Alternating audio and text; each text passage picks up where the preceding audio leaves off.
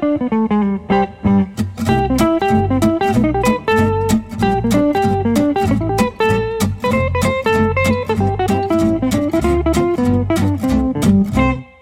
the Blinks Labs headquarters in Berlin, Germany, this is the Blinkist podcast. Uh, if you're new to the Blinkist podcast, welcome. Uh, the idea is, you know, we're going deeper into the nonfiction book world, trying to get into the heads of the inspiring and genius people who are behind these books. I'm Ben, the producer, and welcome to our Olympics themed episode, which is right on time because the Olympics start a today. Today, we have, I'm really excited about this. We have the author of The Sports Gene, David Epstein. Uh, the Sports Gene is a, is a New York Times bestseller about exactly what it sounds like, whether or not there are things that make certain people more likely to be good at sports than other people. Things like genes or body type or the environment they did training in or family life. David's a journalist. Uh, he used to work for Sports Illustrated. He's working for ProPublica. He just did a piece for This American Life recently that we talk about in the interview. You can find his work all over the place, whether it's Slate, The Washington Post, The New York Times, and more. Kind of a perfect guest with the Olympics starting right now. Plus, we went to the same high school, I found out. So that's fun. Uh, the coolest thing in the interview, I think, uh, was talking a little bit about Dan McLaughlin, who's a guy who, inspired by what's called the 10,000 hour rule, he decided to go off and do 10,000 hours of deliberate practice with golf to be a professional golf player. So we check in on that story and see how far he's gone, basically. Before we go into the interview, I do want to give a quick plug to our last episodes, which were about Eureka. You can find those interviews on our SoundCloud page or just search Blinkist Podcast in iTunes. If you subscribe, leave us a rating, leave us a review. Uh, turns out those things actually really do help out. So um, it'd be cool if you did that. All right, let's roll the tape. Here's me and David Epstein. Catch you guys in the outro. Thanks for taking the time to do this. I learned in your book that we both are Evanston Township High School graduates, and probably no yeah, and bo- and probably have our faces a couple years apart on the all conference wall by the gym if they still have that up there. That's funny. Yeah, but cool. So, um, First of all, are you going to Rio actually? I'm not. Why not? You know, actually, I've been moving away from sports. Really, I've been since post my book. I've been more of kind of just a general investigative reporter, and ProPublica doesn't really have doesn't really make sense for ProPublica to send someone to uh, Rio. Yeah. And there was a there was a point at which we were talking about me going for Sports Illustrated, and then a lot of changes occurred at Sports Illustrated, and they're sending a smaller team than um, in the past anyway. So well, I hope it's still cool if we can talk about sports stuff because Absolutely. okay, cool. Because we did we're doing like a magazine issue on the Olympics and we're not like diving as much into the competitions as much as these sort of human aspects that yeah. your book ties perfectly into. So for example, one thing that we're really into is this 10,000 hour rule, the Ericsson thing. Mm-hmm. And it remains like stubbornly popular and influential in everywhere. Yep. So I was wondering if you had any uh, progress updates from Dan McLaughlin, the golf guy.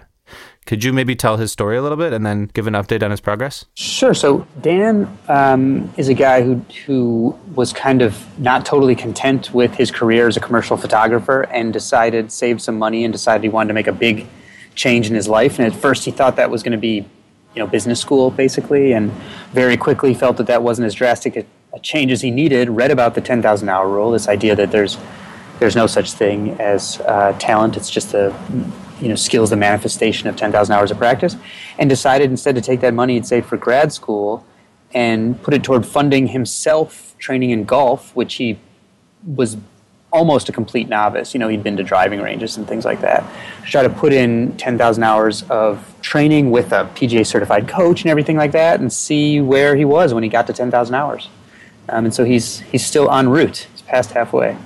He's past halfway.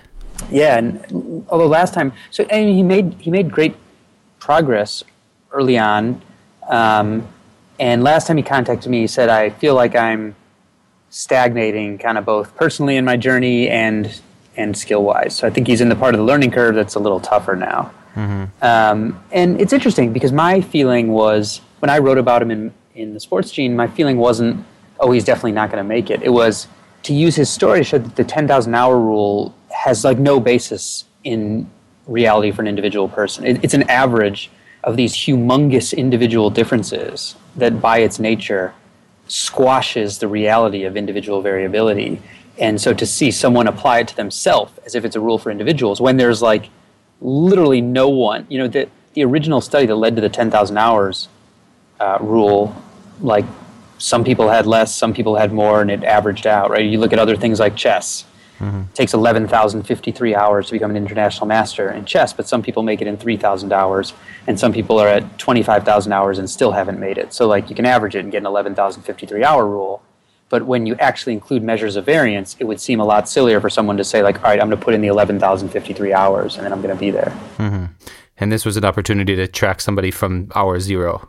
Yeah, and, and I also thought it was interesting because he said, you know, he contacted Ericsson and said, yeah, you know, Professor Ericsson was really excited because nobody had tested this before. And I was like, that's exactly, exactly right. Mm. He has not tested, you know, he, he's not tested almost any of his predictions, essentially. And Ericsson himself acknowledges, kind of implicitly acknowledges the failures of his model when it comes to novices. So he says you have to only study people who are the best, which is like you're positing a comprehensive model of expertise that can't account for squares 0 to 99, which means it's not a model of expertise. Right.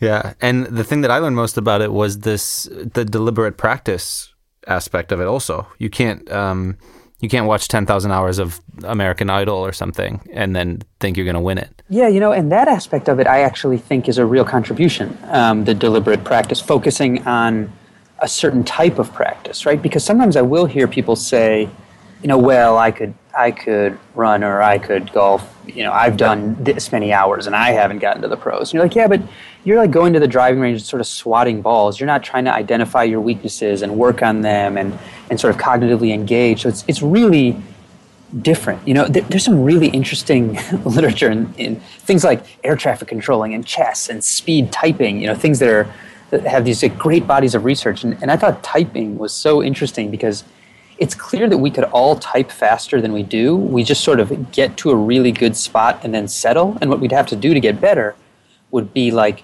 to set some kind of you know metronome, type as fast as we can, not worry about errors, and just go at that speed. So you start getting accustomed to that mm-hmm. speed. And that's how you'd sort of get off a plateau. Like people who sort of like compete in this, there there are such people. Um, but most mostly we settle at, at, at good enough. And so I think the idea that there's a type of practice that gets you off plateaus is actually a very valuable uh, contribution. It, actually, I, I, was just literally yesterday spent the whole day with a researcher who studies some of this.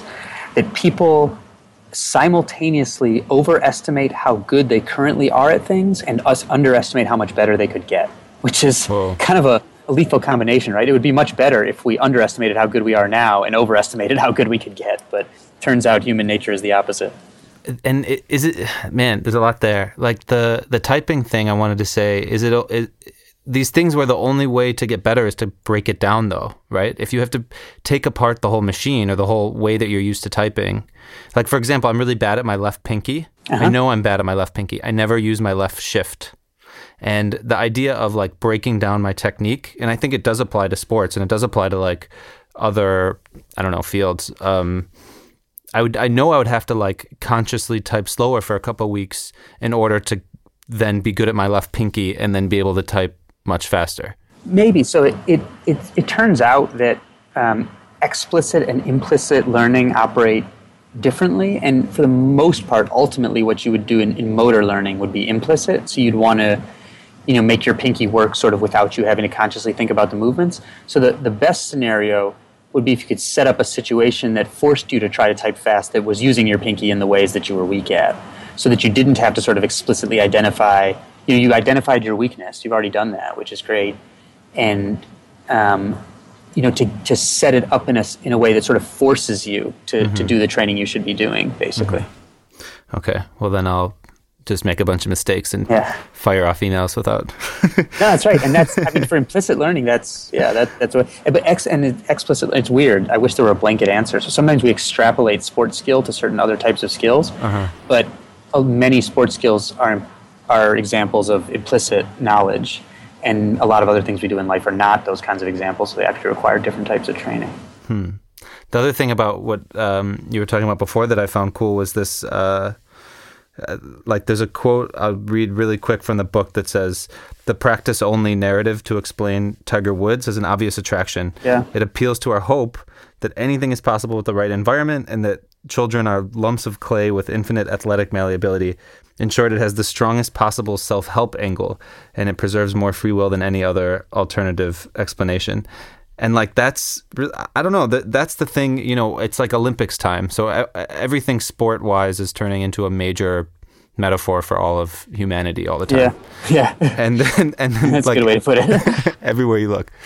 Um, and I, I love this one because it's like, yeah, not only is can you find all these metaphors in sports, but also just the you, there's a metaphor in the way we think about sports. You know? Yeah, yeah, and and I actually love that part of it. You know, I love that that striving part of it. I mean, it, it, it honestly became sort of weird for me to become this semi spokesman for talent because I think of myself as someone who is like a zealot for trainability, basically. Yeah. I mean, yeah. like I wrote in the book, you know, I, I, won my university's award for like whatever the athlete who people always laugh at this overcame significant challenge and difficulty to achieve athletic success, you know, and yeah. and you know, and, and I sort of reinterpret that story in the book. At the same time, I really believe that if people find the right training environment, they can usually get better at just about anything than they think they will. Um, you know, at the same time, sometimes these metaphors, I think, I, I wish the world were that way, basically. But yeah. But it turns out it always it isn't always that way, and I think elite athletes in the Olympics actually often understand that quite well because they have devoted their life to doing what they're doing. You know, the other sprinters that will line up next to Usain Bolt, but believe me, he trains less than everyone else who will be on the starting line. I, I guarantee, I've been at his practices. He spends more time like trying to balance a traffic cone on his head, than, which was not true of his training partners. And I sort of think there's some intuitive genius to it. Like I think the muscle physiology shows now actually sprinters should be training less than they typically do because it actually dilutes your explosiveness even if the training is explosive. So I think mm-hmm. he's actually has an outstanding sort of implicit knowledge of his body. Mm-hmm. Um, but you know the other people who li- who line up next to him are doing everything they can be doing, and so I think they kind of tend to be aware that um, you know there are other things that also matter. Right. The thing the I didn't find a whole bunch in the book because it was talking. It wasn't really the point of the book, but also the whole concentration part, like training too much and losing the kind of chillness or self confidence because you're overthinking every piece of your mechanics. If you're balancing yeah. a traffic cone on your head and not worried about it, and then you let you know, like you said, you have this instinctual understanding, it might be better than somebody who's basically freaking out constantly about you know their pinky toe and making sure that they push off exactly you know what I mean that their their arm technique is correct. No question about it. I mean, there's uh, a researcher at the University of Chicago, Sian Beilock who studies choking, mm-hmm. um, and it's interesting because you know she'll say things like, "Well, if you really want to kind of stymie your tennis partner, you know, instead of saying like, wow, that was a that was a great shot you hit. When you go up to the you know the net to chat, you say like, wow, that was the way you angled the racket on that shot. it's just like amazing,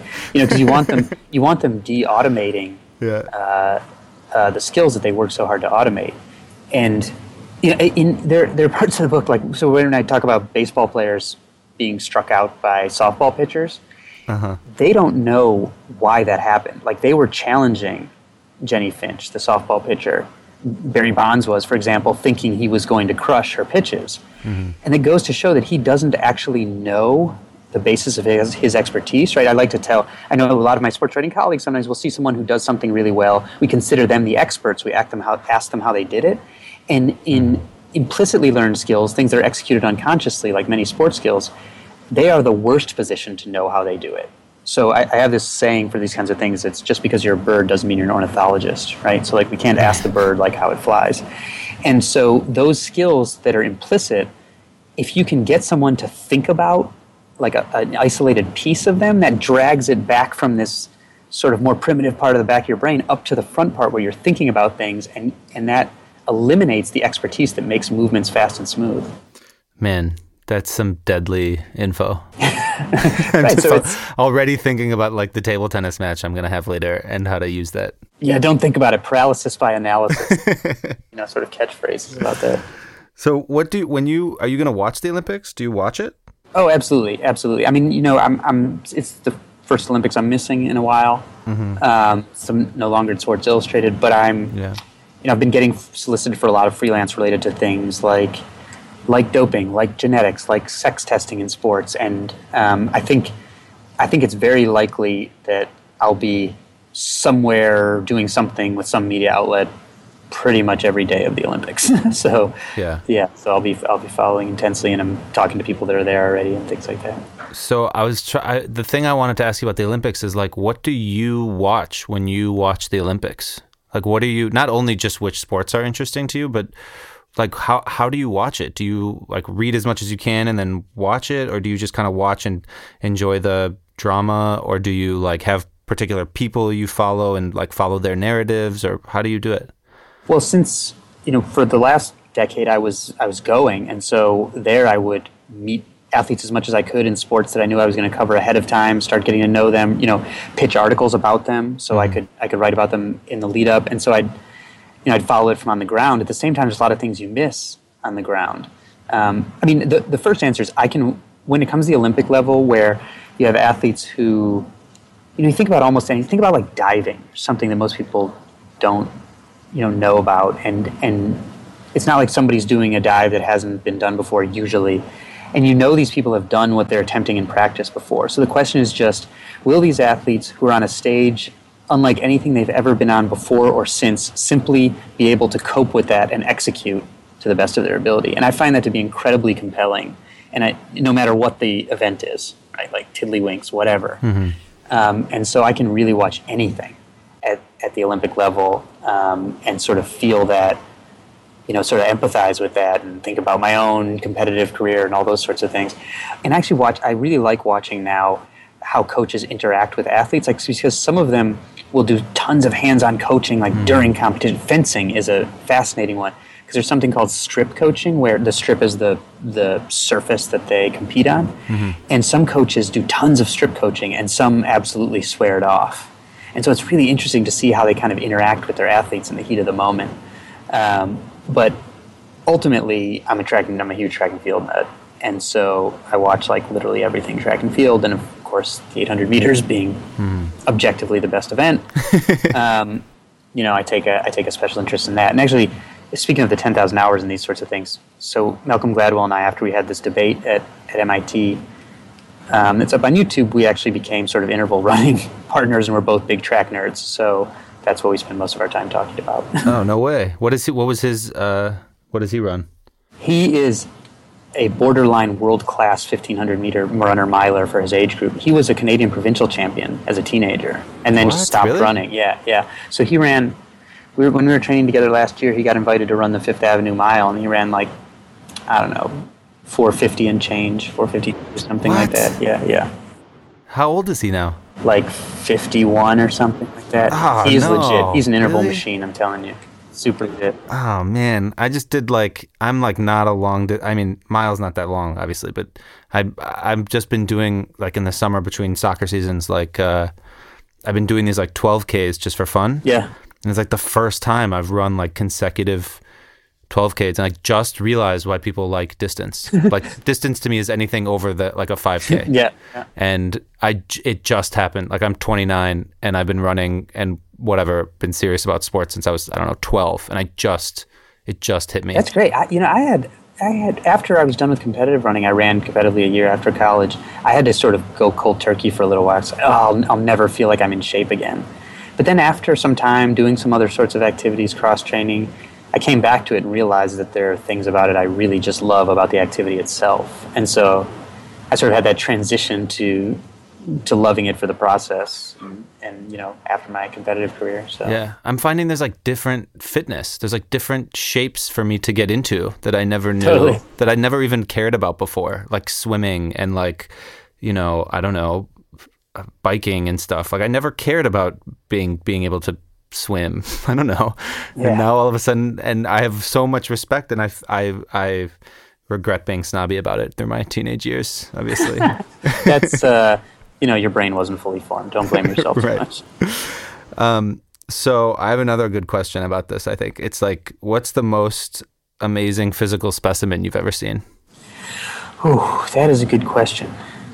I mean, we could put it another way. We could say like, what's the craziest bit of hardware, you know, in your formulation of like hardware and software, what's the craziest hardware you've ever seen? Yeah, I mean, this is interesting. I, I used to have the office next to Pablo Torre at ESPN, mm-hmm. um, and uh, he had this. He'd, he'd like to play this question like, if aliens invaded and to save humanity, the task was they, they aren't going to tell you what the athletic task is. You just have to pick someone to do it ahead of time. Oh man! Like who do you choose, right? So I was like, well, if it was like you know having someone surrounded by people and they have to like get a package across a line, I'd take Barry Sanders. He's like, yeah, but you don't know. That's the thing. Right. And at, right now, I, I, I wouldn't have said this um, other times, but right now, I think I would actually pick Ashton Eaton, the world record holder in the decathlon.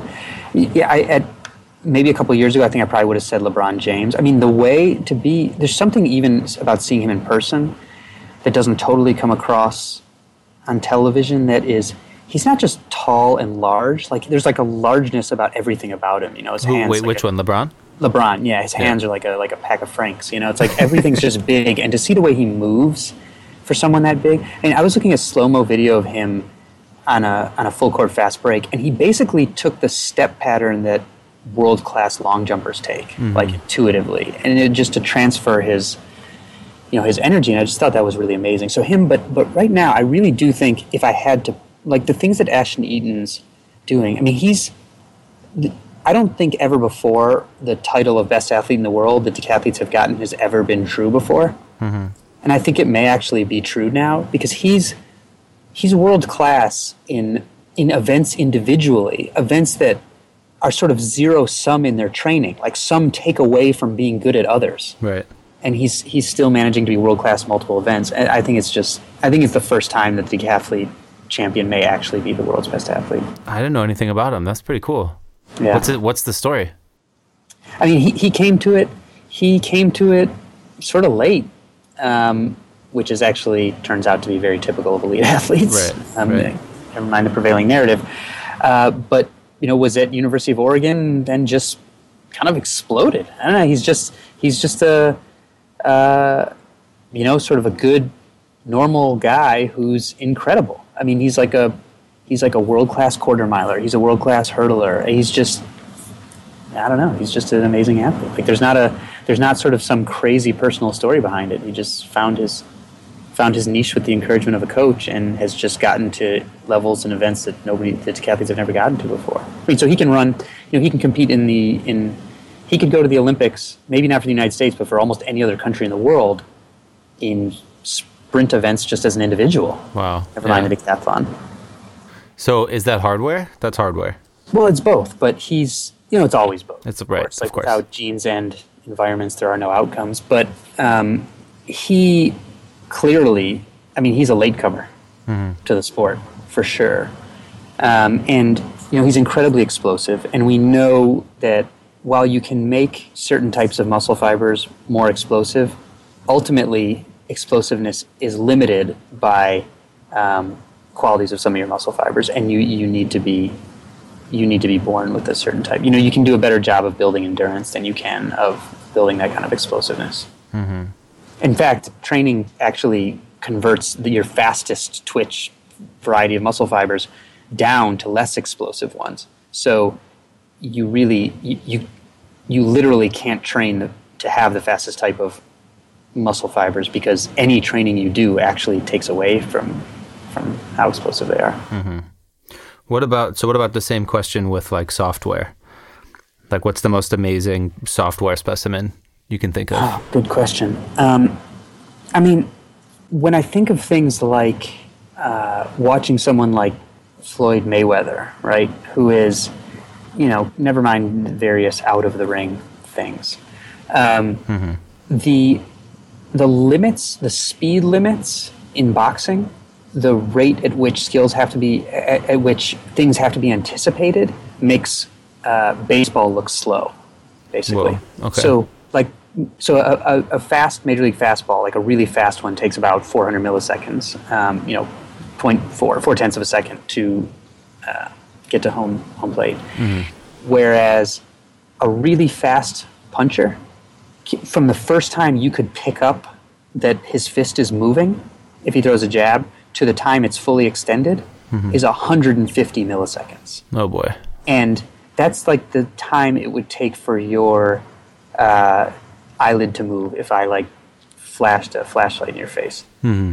And it's way it's below the minimum human reaction time just to recognize that something is in front of you for that information to cross the synapses back of your brain and for you to send a signal to start moving. That's about 200 milliseconds. So not getting hit by every punch from a fast puncher every single time requires incredible anticipatory skill, the picking up of body cues. Mm-hmm. And to see the way he defends himself um, and moves in a way that frustrates other boxers, I think he must just have you know, this in, incredible anticipatory database. You know, he's obviously got incredible athleticism too, but I, or I have the cool video that I use in talks sometimes where Cristiano Ronaldo is is taking like a corner kick and and hitting a header, and he they can like turn off the lights basically as soon as the ball's kicked, and he can still connect with it perfectly. Um, and so like he's you know he's fast and he's strong and like but that has nothing to do with strength or speed or like whatever being an incredibly good looking underwear model. um, and so you know those things are incredible guys like him and Messi. But I since I can't really choose, I would say you know a, a Muhammad Ali, a, a Floyd Mayweather because that playing defense the way they did is more time limited than I think anything in sports anything else in sports I can think of basically. Whoa. Yeah, that's cool. I didn't know that about the boxing. Yeah, it's incredible. I mean, so Ali's what he was tested on that, and his it was actually interesting because this test, some some people were claiming that it showed that he had sort of slower than normal reaction speed, and it was like, and it was sort of picked up on in this weird way by some people with like a bigoted agenda to say like, look, even this amazing um, guy has a slower brain, you know, and whatever. But if you actually look at the data, it's like he's near the theoretical limit of human uh, movement speed. So they were wrong. So what's the what's the uh like I'm sure your book led to people sending in all sorts of crazy anecdotes and stories. What's the what's the craziest story your book has initiated that you've heard? well, you know, I, I narrated This American Life recently, and and this was like probably the most unlikely story I've ever been involved with. You know, since I've been a journalist, where I was like yammering about some genetics and sports thing on TV, and a woman named Jill Viles, just a, a woman in Iowa, overheard me and said, like, this is what I've been looking for. So she's a woman, she has rare forms of both muscle wasting and fat wasting diseases. Okay. And she had seen pictures on the internet of the woman who won the bronze medal in the 100 meter hurdles in the 2008 Olympics and said, she's missing, and- but, and this woman has incredibly large muscles. So she said, This woman's missing fat in the same strange pattern as I am from my uh, disease, but has these huge muscles. What if, like, we have the same mutated gene, and for some reason her body went down this, you know, losing fat but having tons crazy muscle, like totally looks like, you know, steroids, and my body lost both fat and muscle. And so she contacts me and says, she thinks this might be important for research. Can you convince this woman to get a genetic test? And I'm like, I doubt it, but I'll try because this woman Jill had done her homework. I mean, she knew her science. She so much so that she self-diagnosed one of her diseases when Whoa. doctors were telling her there's no way women don't get this. so she like smuggled had a friend like smuggle some equipment to draw blood, sent her blood to Italy, and it turned out to be like an index case for finding a gene that causes the disease she Oh has. So they God. thanked her, you know, in the in the article. and so she she knew her stuff. I said, this at least deserves an attempt. And so I reach out to Priscilla Lopes-Schliep, the, the medalist, and she's like, first of all, the coolest person, but also she's a Canadian uh, bronze medalist, and she goes, absolutely. You know, people have been accusing me of steroid use forever. What do I have to do? I'll send you pictures of myself when I'm from eight years old. You can see I've always looked different. I'll send you pictures of all the women in my family. You can see this. So she was like motivated to sort of clear her name, basically.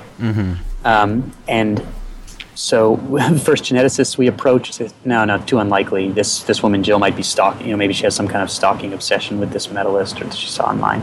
Finally, someone agrees to do it. Sure enough, Jill's right, Oh man. and she has this incredibly, um, you know, rare fat wasting condition, and for some reason caused this incredible muscle growth. So first of all, it leads to emergency treatment for Priscilla, who was about to have an attack of pancreatitis, but nobody had been monitoring it because they're like, she's an Olympic athlete, obviously healthy. We don't even have to do like normal blood screens.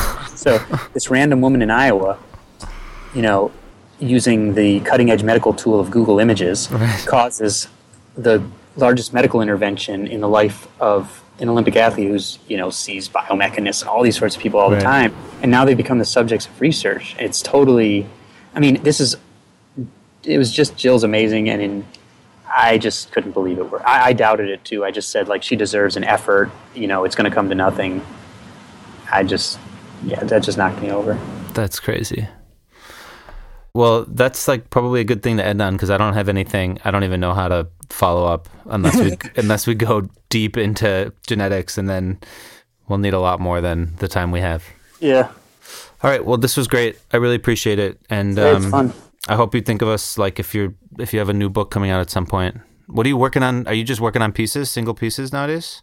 I'm, I'm working on pieces, but I'm I'm starting on a new book also. Awesome. Um, I added an afterword to the paperback mm-hmm. edition of my book that was about early specialization and this data showing that it's actually not the typical path to success, particularly in like the sports that require you to learn anticipatory skills that are sort of more complicated. Mm-hmm. And I got interested in that actually after this debate I had with Gladwell. He was like, "That was a point you had me on. That was tough. That data." And started getting interested in it more hmm. broadly outside of sports as well. Um, this issues of early special, you know, when is it right to early and hyper technical specialization, and when is breadth and delaying specialization better?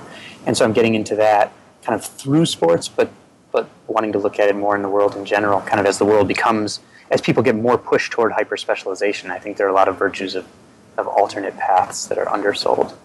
Cool. Well, I hope when it comes out, we can do this again, and that would be fun. I'd love to contact me. You know, feel free to contact me anytime if I can be of assistance during the Olympics, either connecting you with somebody else or whatever. Just let me know. Cool. I appreciate it. Well, enjoy the rest of the day out there, and um, yeah, we'll be in touch. Great. All right. See ya. Take care. Bye.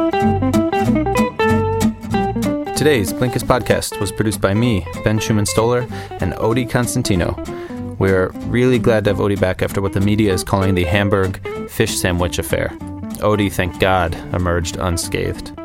If you're looking for more Blinkist interviews, check out our page on iTunes or SoundCloud or Stitcher or TuneIn or Pocketcast or your favorite podcatcher. You'll also want to check out the last few editions.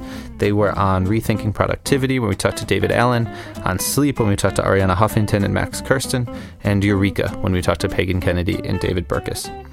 I'd love to hear what you guys think about all this stuff. You can email me. I'm at podcast at blinkist.com. Um, let me know what you think. Let me know if there's someone you want to hear. All that's good stuff. All right, then. That's enough of that. Hope you guys enjoyed it, and um, I'll see you soon. In the meantime, be good. This has been signing off. Bye bye.